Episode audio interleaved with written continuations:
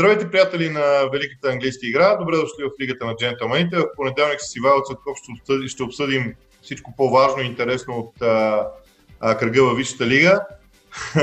а, обикновено началото винаги е най-трудно, обаче сега е много лесно, защото първо Тотнам е начало в класирането, второ навършиха се а, в петъка се навършиха една година как Тотнам е начало, а, Жозе Маорино е начало на Тотнам. Не може да се каже, че Тотнам е начало на Жозе Маорино. Писал обратното е по-скоро. Така че да започнем всъщност от там. Значението на първо на тази победа, тя какво ни показа и после ще говорим за значението на Мауриньо в Тотнам и неговата работа, защото някакво естествен път ще дойдат и обобщенията.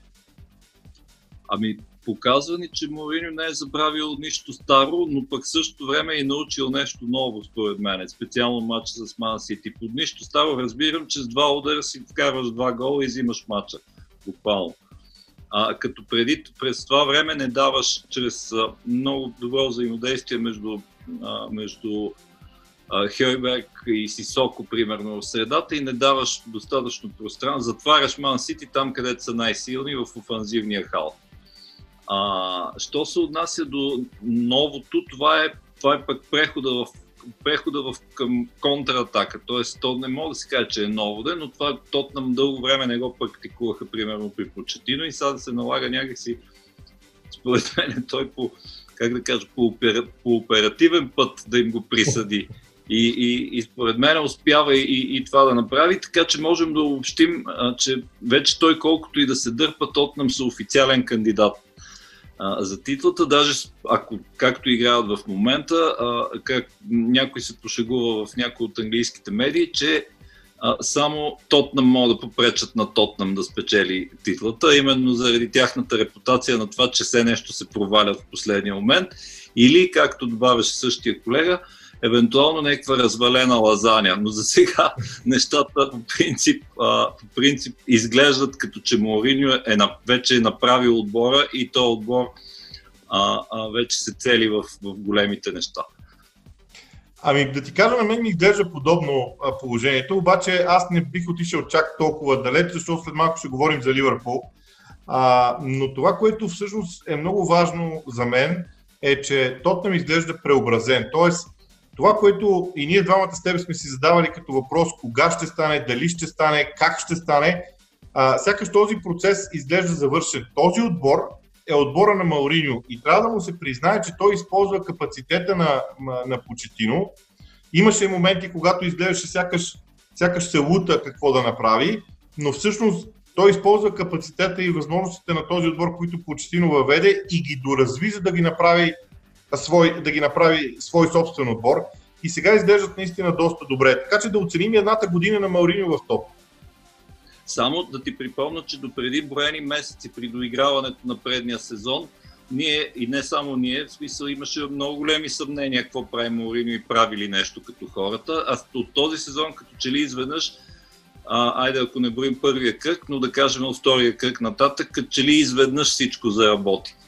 Тоест, ясно е, че преди това е работено и много и така нататък. Да не, да, да не забравяме и великолепно, великолепното трансферно лято, което такова късно лято, което имаха а, Тотнам и също да не подценяваме и факта, че от тук до коледа и даже малко след имат много трудна програма. Тоест сега ще видим дали всичко това, дето го изказах в началото за кандидатстване за основен кандидат за титлата. Сега ще се провери в следващите седмици, започвайки, разбира се, с големия матч в неделя, гостуване на Челси на Стамфорд Брид. А, да. Да. Да, да, да. А, аз бих добавил само, че а, едно от много важните неща в крайна сметка бяха трансферите, защото а, когато а, никой не е предполагал, че Тотнам по този начин ще подкрепи Мауриньо. Парите, които бяха дадени за трансфери, всички смятаха, че просто ги няма в Тотнам. Така че, може би някъде тук и Даниел Леви трябва да бъде намесен. Разбира се, че трябва да бъде намесен, още повече той си беше изградил репутация на, нали, както и а, вицовето за народността му всъщност а, твърдят за това, че е супер стиснат и крайна сметка се опитва с минимални инвестиции а, да постига максимални цели и като той все, впрочем, все така не ги постигаше. Те някъде се проваляха. Само, че се забравя факта, че Тотнам стоиха стадион а, колко години там поред бяха. И в крайна сметка това, е, това от само себе си наложи, наложи този остеритет, с който се прочу да, Даниел Леви. А сега виждаме, че а, наистина подкрепи Морини. Сега Морини, така да се каже, му се отплаща. Само вземи един трансфер, който никой не е очаквал да е толкова успешен, а, а, а именно Хойберг, например. Окей, той в Саутхамптън беше капитан на 23 още и не знам си какво, обаче никой не е очаквал, че този човек така ще пасне и ще реши един път за винаги прословутия проблем, който се влачи от една година, коя е оптималната му халфова двойка на Морин. Ето това е една конкретна причина, а, конкретна причина, заради която а, всичко при Тотнам се получава. Ти сега, ако се сетиш още една, можеш да добавиш пример. ами не, тя, тя не е една и две, обаче а, да ти призная, това, което се случва с Хари Кейн е много интересно, защото а, Хари Кейн се превръща в един а, футболист, който е много разнообразен. Сега той все още може да вкарва голове с лекота. А, това го показа, че може. А, но сега вече той е в ролята на, на този тип играч, който прави а, останалите на терена още по-силни, което също по-своему е страшно интересно, защото, примерно, Роберто Фирмино в Ливерпул прави останалите по-силни около себе си, но самият той, той не блести с тази класа. И аз тук някъде искам да направя някакъв преход към Ливърпул, не само защото са двата отбора на върха, обаче гледайки мача между Ливърпул и Лестър вчера, а, и преди това, спомняйки си всички останали мачове на Лестър назад във времето, Ливърпул ги прегази с такава аристократична лекота, че честно да ти призная, за първи път, за първи път изпитах усещането, че това, което Клоп прави, ще продължи много дълго време. Просто те минаха през Лестър, все едно абсолютно нито един сериозен отбор не стои пред тях в, на, на терена. Толкова бяха добри, че даже се появи полах на симпатия у мен. е, това разбира се в кръга на шегата. Страх, страховити си и то завърви на практика с половина отбор. А прехода от Тотнам към Ливърпул ще, е, би бил още по-естествен, като а, ще кажа, че тия дни четох а, цяла статия пак в а, някъде из английските сайтове, а, а за това дали като цяло не се променя ролята на централния нападател в футбол. А, а, и разбира се, в челните примери, така да се каже, които се даваха, с, бяха тези, които спомена и ти, които спомена Хари Кейн и разбира се Роберто Фирмино. Тоест, той вече да се, от, от, връщайки се към фалшива девятка, даже да се върне още 5-6 метра назад и да стане на практика плей, нещо като плеймейкър плюс евентуално голмайстор. Като в ролята си на плеймейкър и, и Хари Кейн го доказва блестящо с асистенциите си всъщност, а, той отваря тези, които трябва да влизат от двете му страни.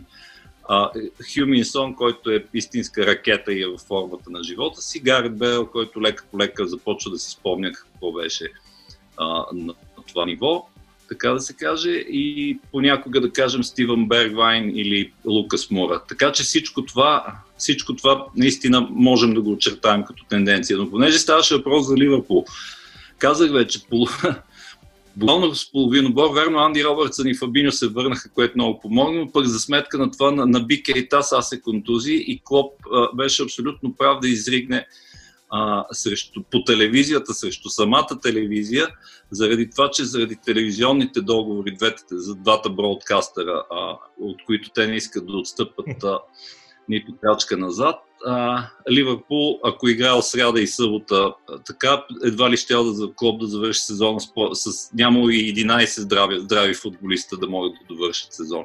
Между това наистина е е, е голям проблем. Не е само той, който се оплаква и дори да върнат петте смени, както най-вероятно ще стане, ще си остане това нещо а, като проблем. Иначе за играта им какво да кажем? След като и с и, с, и без половината си титуляри могат да отнесат Лестър Сити по същия по то, значи, то даже не е да ги отнесат, ами то в нито, един, да, в нито един момент да не остане чувството, че Лестър могат да вземат нещо от този матч. Затова думата аристократично, която ти а, а, употреби, въпреки че Ливърпул не е най-аристократичният град в Англия, ако пак трябва да се пошегуваме, е, си беше много на място, да.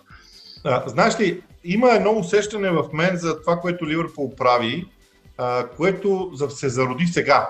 Аз дълбоко в себе си се съмнявах, че Клоп може да направи династия през миналия сезон, признавам всичко сърдечно. Но това, което в момента виждам, е, че те играят по един и същи начин, с дребни вариации в а, а, игровия си план.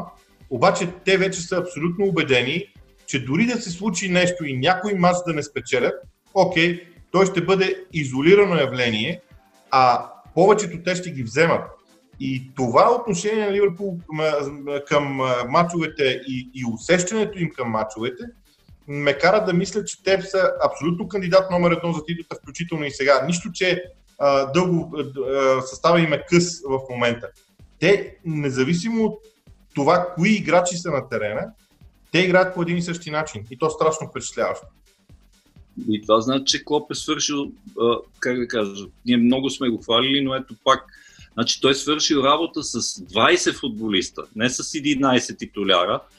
И, и сега на практика виждаме какво, т.е. успял е да ги а, и, в, и в психологически план, и в тактически, и в какъвто се сетиш, а, а, е успял да ги по такъв начин да ги сплоти, че и те, които влизат, влизат дори младите момчета, спомняш как а, постепенно ги налагаше и, и Нико Уилямс и разбира се Къртис Джонс и така нататък. А, а, никой, сега никой не беше чувал за, за, за младите защитници. Сега се оказаха, че и те, като над Филипс и Рис Уилямс, и се оказа, че и те са на Айде, не са, окей, не са, то никой не може да бъде на нивото на Ван Дайк, го казвам, когато той е във форма в момента, но но са на, на достатъчно, т.е. достатъчно се вписаха вече, за да може е, изведнъж да се окаже, че кризата не е толкова голяма, колкото дори ние с тебе сме очаквали, ако си спомнят. Абсолютно. А, и да ти кажа, а, понеже в главата ми стои израз за битката за титлата, а, в момента виждаме три отбора във Висшата лига, които се отличават от всички останали с способността си да вкарват голове. Говоря за Тотнам, за които стана дума, за Ливърпул, за които стана дума и за Челси. Това са единствен, единствените три отбора, които вкарват голове с лекота. Те може да имат някой друг проблем наоколо. В Ливърпул контузиите, в Тотнам усещането, че не е ясно дали са толкова постоянни. В Челси преди защитата сега трудно може да намериш нещо. Но това, което ги обединява и което може би в крайна сметка пак трябва да извлечем като основната рецепта, заради което аз смятам Ливърпул за основен кандидат за титлата, Челси за номер 2, Тотнам за 3, номер 3 в момента. Много рядко си позволявам такива класации, но днес не знам какво ми е станало, както се казва. Но начина по който се отбелязват головете при Челси, този начин идва с лекота, подобна на тази на Ливърпул, докато при Тоттам акцента е много повече върху защитата, отколкото върху атаката в сравнение с Ливърпул и, с Ливърпул и Челси, ако трябва все пак да, да ги сравняваме трите, защото те се отличават в момента от останалите. Ами то е много просто, смисъл. Тотнам са по-скоро реактивен отбор и са много опасни на контри, докато Челси градат в момента и а, той, а, впрочем, самия Лампард никога не е участвал в отбор, включително още в Уест Хам, който да, да, е, да е реактивен. Той е свикнал, само това знае. Трябва да се гради, да вземеш топката и да градиш в преден план каквото. Разбира се, хубаво е да имаш един Джон Тери зад гърба, нали? но, но като гледам Лампарти с този проблем вече започва да се оправя и когато видя сега, когато тя го силва е изморен, защото вече нали, не е първа младост, изведнъж се оказа, че той спокойно може да реабилитира Рюдигер и да го върне в матч, който той разбира се очаква да спечели, защото сега теста с Нюкасъл Юнайтед не беше кой знае какъв. Теста, който идва обаче с Тотнам в неделя, ще ни покаже дали а, дали Лампард най-общо казано е оправил проблемите. Са, разбира се, не, не бива да забравяме и даже на първо място да изтъкнем какво започва да прави Тимо Вернер. И сега вече се разбира защо, защо той бе взет и защо е по-скоро свободна роля или в ляво, а не както през повечето време в Лайпсик бяха забили централен нападател. Не, че не може, разбира се, да играе такъв, но но а, с скоростта, а, с която той може да се движи с топка в крака, например, това е нещо относително рядко, рядко срещано. И тогава вече Сайк Хаверц, като се завърне след Всъщност не съм чел, не съм проверял внимателно дали ще за Тотнам ще е готов, може и да е готов, но дори да не, няма значение. Мисълта ми е, че а, и сега особено с надигането и на Зиеш от другата страна от дясно, а, а, за оня въпрос, който задавахме,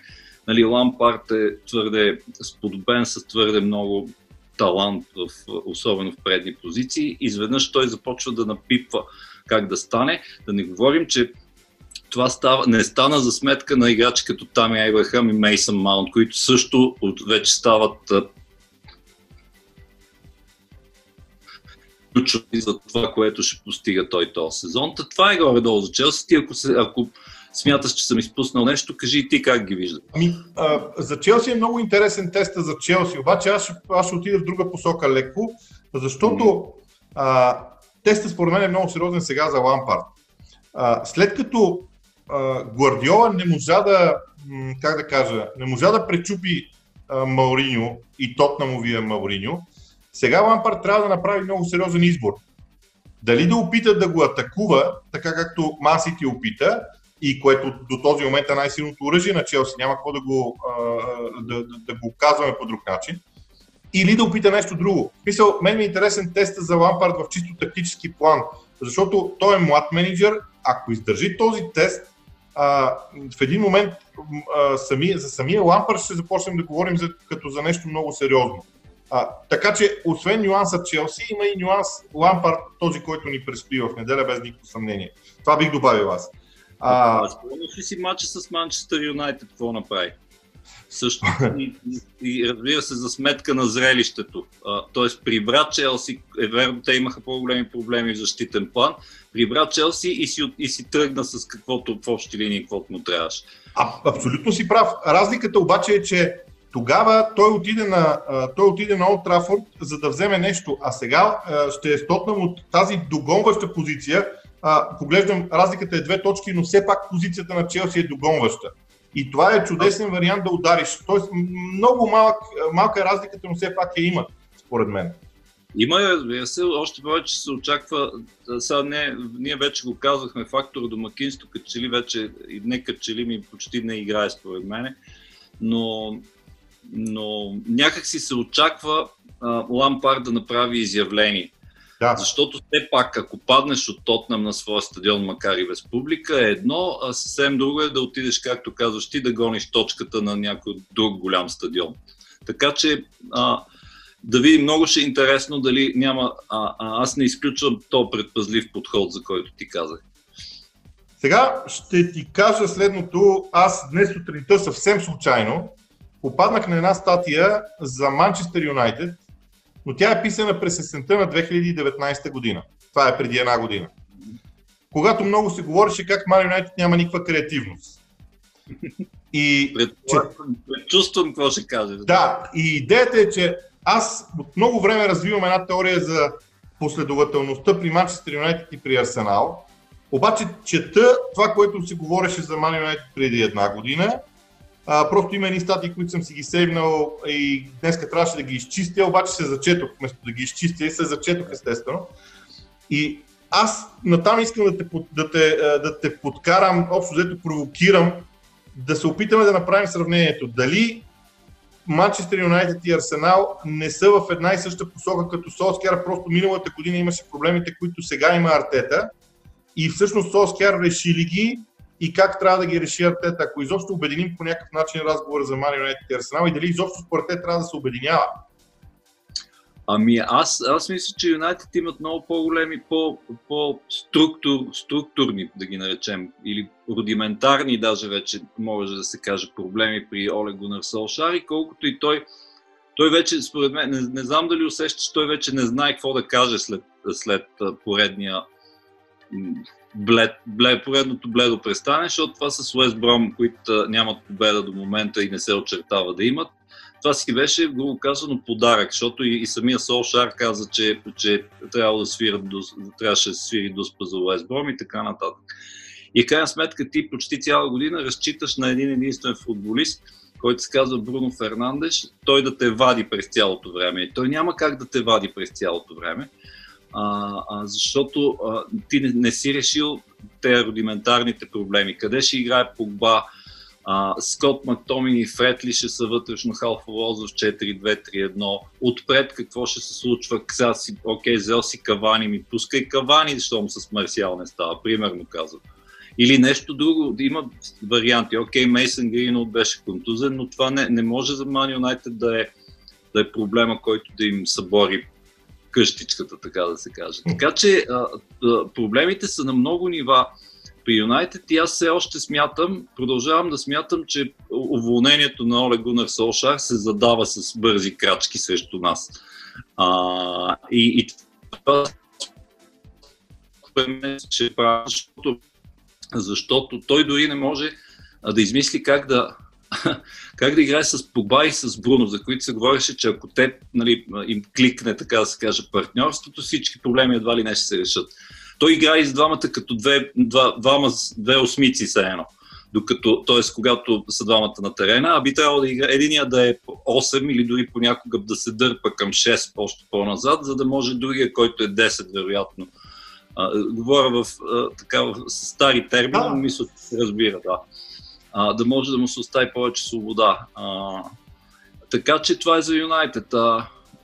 Арсенал можем да ги обединим до толкова, доколкото доколкото и те не вкарват като Манчестър Юнайтед. Тоест това ми се вижда най-прекия паралел, защото не може да си вкарал а, 9 гола в 9 мача и, и окей, нали, голямата задача пред Микел Артета беше да заздрави някакси и психологически и на ниво на линия, линия опорни хал, т.е. вътрешни халфове и защита, разбира се. Сега с идването на Томас да кажем, че нещата много бързо взеха да се оправят, но какво се случи за сметка на това, което всички, а, всички очакваха а, а, да се случи. И то се видя, между другото, беше кристално ясно се видя срещу Лиз Юнайтед. И не, не говоря за глупавия червен картон и така нататък, но говоря за това, че Арсенал не, нищо не може да измисли в преден план. През дълги периоди от, от матча. И ето това а, на смисъл това наистина е, наистина е голям проблем. А, и, се, и се сетих даже за това прословото от преди 25 или повече години Боринг, Боринг, Арсенал. И ако той ще ги превръща в Джордж Греемов Арсенал, според мен повечето, ти сега ще ми кажеш, но повечето фенове няма да са съгласни. А, сега, аз между другото съм, ще съм от тия, които са съгласни, но това е изключение. По-скоро признавам се, че аз съм изключение. Но, не да, за купи, нали така?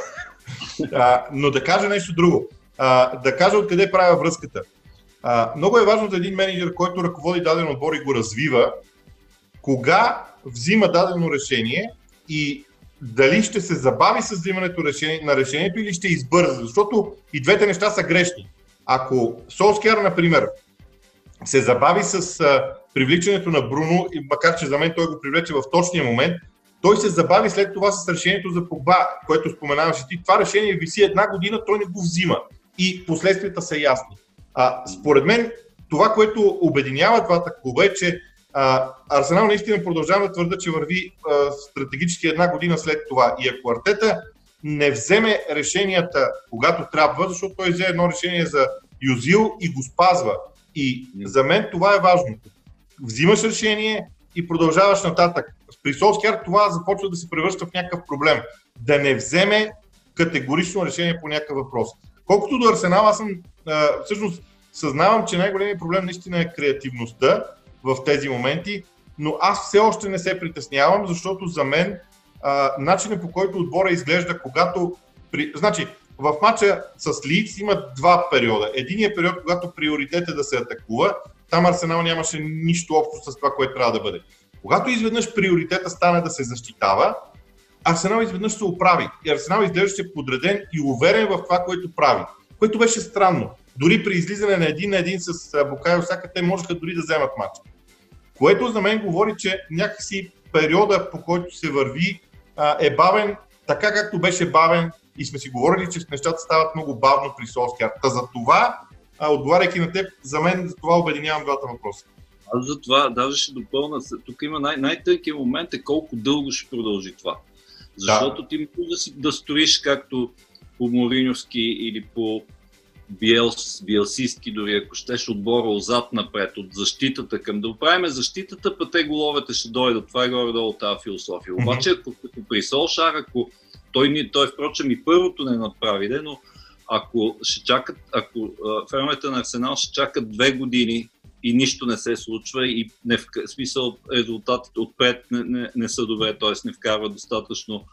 А, въртат се, как да кажа, като а, за, зад топ 6 приключват и така нататък. Това, е, а, това означава, че, а, че всъщност целта не е изпълнена и нищо такова не работи. Ако си, т.е. половинчато си, свършил си на половина работа. Затова Именно. ми е много интересно и ще го наблюдавам с какви темпове този план ще се реализира при Арсенал. Аз точно това смятам, че е най-ключово. Кога и как взимаш решенията за развитие? Защото а, Арсенал в момента е в ситуация, в която абсолютно видимо е според мен, че в защита нещата са коренно различни в сравнение с това, което беше. А, и това може да се подкрепи дори само да гледаш мачовете, може да разбереш, че в защита отбора изглежда по-различно. Големия проблем за мен е, че не трябва да се бави с взимането на следващото решение и зимния прозорец, летния, лятото ще е късно вече. Зимния прозорец е момента, когато трябва този въпрос да бъде адресиран и да бъде оправен, за да може Арсенал да, да върви по някакъв начин напред. Пак закъсняхме много. Последно изречение за Арсенал да. ще кажа, защото трябва, значи, трябва, да се, трябва да реши кой ще е плеймейкър в този отбор. И, и ако имаш, както някой написа в Англия, ако имаш естествен плеймейкър като Дани Себайос, защо сякаш на, изрично си му казал да не прави това нещо, а да се връща и да, как да, да, да е по-скоро раз, да втори разбивач или нещо подобно. Така че ето само един нюанс, но това, това решение наистина спешно трябва да се вземе там. Именно. И, и от това как ще го вземе, по какъв начин, освен да вземе решението, той трябва и след това да го реализира, освен това, което е много важно. Според мен в тази последователност трябва да бъде оценяван той в края на сезона, защото аз съм убеден, че, ако, че ефекта, който имаше в Man United миналата пролет, може да бъде повторен с привличането на общо взето на арсеналския Бруно Фернандес общо, общо взето казано. Въпросът е дали наистина ще го намерят и дали има такъв човек на пазара. А, искаме се обаче финални думи да кажем само за верни на идеята, че трябва да отиваме в двете посоки на, на таблицата. Нещо само за Шеф Юнайтед пак, защото а, и това е по-скоро въпрос. Колко ти приличат на Хъдърсфилд? Хъдърсфилд оцеляха и, втор, и втория сезон просто ние още на третия месец знаехме, че те изпадат. Аз имам някакво подобно усещане сега имам за Шеф Юнайтед. Ами не приличат много, защото те Хъдърсфилд едва се спасиха първия път, докато Шефилд Юнайтед миналата година всички говорихме за тях като големия на, на една от най-големите изненади въобще в лигата, свършвайки в горната половина, даже на европейски места бяха почти до последно и така нататък. А, сега, аз, моето така принципно обяснение какво се случва е, че освен нормалното, че всеки цикъл си има край, а, това е, че а, Крис Лаудър а, използваше твърде малко футболисти. А, имам предвид, той, не си спомням вече нещо, като 14 футболиста изиграха целия сезон в общи линии. И разбира се, имаше късмет да няма контузии. Обаче сега какво се случва? Значи ти като играеш с толкова компактен състав, ами м- той е като как се казаха уния клечки, микадоли, като издръпнеш една клечка, от, извадиш една ключова клечка от малко по-надолу и разбира се, че те ще, се, ще изпопадат останалите. Нещо такова се наблюдава в, в, а, а, в Шефилд Юнайтед. Говоря, разбира се, за Джак О'Конъл, който бе, е, бе, ключов защитник и го няма достатъчно. Преди това Джон Флек, ключов халф, без който също не става. Пропускам даже разправите с Лунстрам, дали ще си ходи, няма ли да си ходи и така нататък. Но всеки един от тези трима изброени, като го няма или не е на себе си по някаква причина. И ето какво се случва. Той няма реално равностойни хора, с които да ги замени. Тоест подвига беше миналата година, беше извършен наистина от много компактен състав. За мен това е обяснението. Ти ако се сещаш нещо друго, ми подскажи. Ами, горе-долу в същата посока мисля и аз. Аз обаче започвам леко да се притеснявам, че те изпадат в положение, в което а, нямат правилен ход. И а, имам чувство, че те ще са един от изпадащите, което не би ми било приятно да бъде, но, но това е положението. Добре, понеже пак вървим към границата от 30 минути, спираме за сега. А, макар, че съм чувал, че американските подкасти продължават час и половина. А, някои по три, да. Да, да. така че нищо чудно да стигнем в някакъв момент и до тях, до тях но спираме за сега. А, пък а, ще говорим, разбира се, ще бъдем заедно, разбира се, и през а, края на седмицата така че ще продължим разговорите общо взето по същите теми, така че от нас двамата а, така приятна седмица и много здраве на всички.